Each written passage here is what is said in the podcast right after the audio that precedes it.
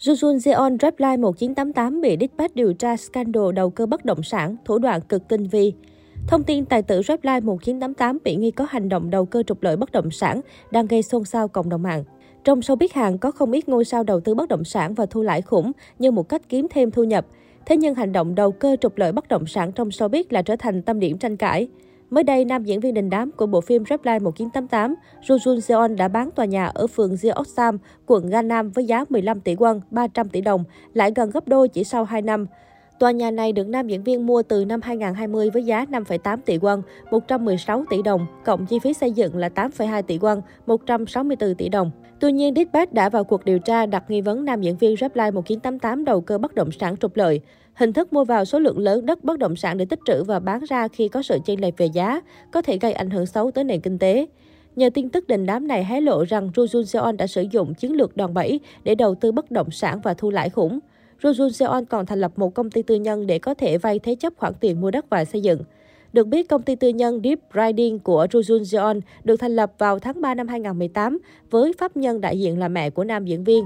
Năm 2020, nam diễn viên đã dùng danh nghĩa công ty để vay ngân hàng và mua mảnh đất rộng 83 pyon, 274 m2 ở phường Yeossam với giá 5,8 tỷ won, 116 tỷ đồng. Anh được ngân hàng cho vay đến 90% giá trị mảnh đất, tức là 5,2 tỷ won, 104 tỷ đồng. Ngay sau đó, nam diễn viên đã cho phá giữa căn nhà một tầng trên mảnh đất này và xây mới lại thành một tòa nhà có hai tầng hầm cùng 7 tầng trên mặt đất. Joo Jun Seon tiếp tục dùng danh nghĩa công ty Deep Riding vay ngân hàng 1,7 tỷ won, 34 tỷ đồng, tương đương 70% chi phí xây dựng.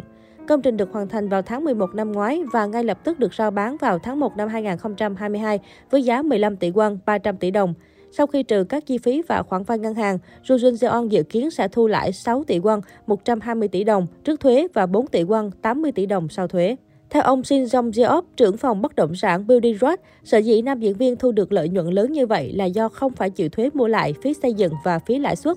Các công ty khởi nghiệp cũng được ngân hàng ưu đãi cho vay vốn với lãi suất thấp hơn cho cá nhân vay. Trả lời về nghi vấn Joo Jun Seon đầu cơ bất động sản, công ty quản lý công ty quản lý CZ Entertainment cho biết, Deep Riding là công ty được thành lập chuyên để quản lý thu nhập cá nhân của Jujun Seon. Anh ấy xây tòa nhà này với dự định kinh doanh thời trang cùng bạn bè. Nhưng vì ảnh hưởng của dịch Covid-19 nên Jujun Seon đã quyết định dừng kế hoạch kinh doanh và bán tòa nhà này đi. Tuy nhiên, lời giải thích này không được thuyết phục công chúng. Tuy nhiên, lời giải thích này không thuyết phục được công chúng. Trước Joo Jun Seon, nhiều sao hàng cũng bị nghi đầu cơ bất động sản, lập công ty con để vay vốn ưu đãi và né mức thuế cao như DK17, Lee Boo Hoon, Han Ho Joo, Han Hee-jo, Kim Tae-hee, Won Sang-woo. Việc đầu cơ bất động sản và thu lãi khủng của những ngôi sao này góp phần khiến giá bất động sản ngày càng tăng cao, khiến người lao động bình thường càng khó có thể mua nhà. Ngoài ra, không ít người dân cũng lo lắng rằng người nổi tiếng có thể lợi dụng tiếng tăm cá nhân để kinh doanh, đầu tư bán tháo đất thu lãi khủng. Ru Jun Seon sinh năm 1986, bắt đầu diễn xuất từ năm 2012 khi đã 26 tuổi. Trước khi được toàn châu Á biết tới với vai diễn Kim Jun-hwan trong phim Reply 1988, Joo Jun Seon gần như vô danh trong sự nghiệp nghệ thuật của mình. Bắt đầu nghiệp diễn muộn, Jo Jun Seon khi ấy được đánh giá là không có ngoại hình, thậm chí bị cho là không hợp với ngành giải trí vốn chuộng vẻ đẹp hình thức như Hàn Quốc. Jo Jun Seon sinh năm 1986, bắt đầu diễn xuất từ năm 2012 khi đã 26 tuổi. Trước khi được toàn châu Á biết tới với vai diễn Kim Sun Hoan trong phim Reply 1988, Jo Jun Seon gần như vô danh trong sự nghiệp nghệ thuật của mình. Bắt đầu nghiệp diễn muộn, tân binh Jo Jun Seon khi ấy được đánh giá là không có ngoại hình, thậm chí bị cho là không phù hợp với ngành giải trí, vốn chuộng vẻ đẹp hình thức như Hàn Quốc. Không sở hữu ngoại hình lung linh, không có bệ đỡ hoàn hảo, Ju Jun Seon từng vật lộn dưới đáy xã hội để tồn tại, rồi sau đó là theo đuổi giấc mơ. Thanh xuân của Ju Jun Seon là những ngày chạy đi giao pizza, đi làm gia sư, dọn dẹp ở cửa hàng, giao hàng, phát tờ rơi, bê hàng hóa.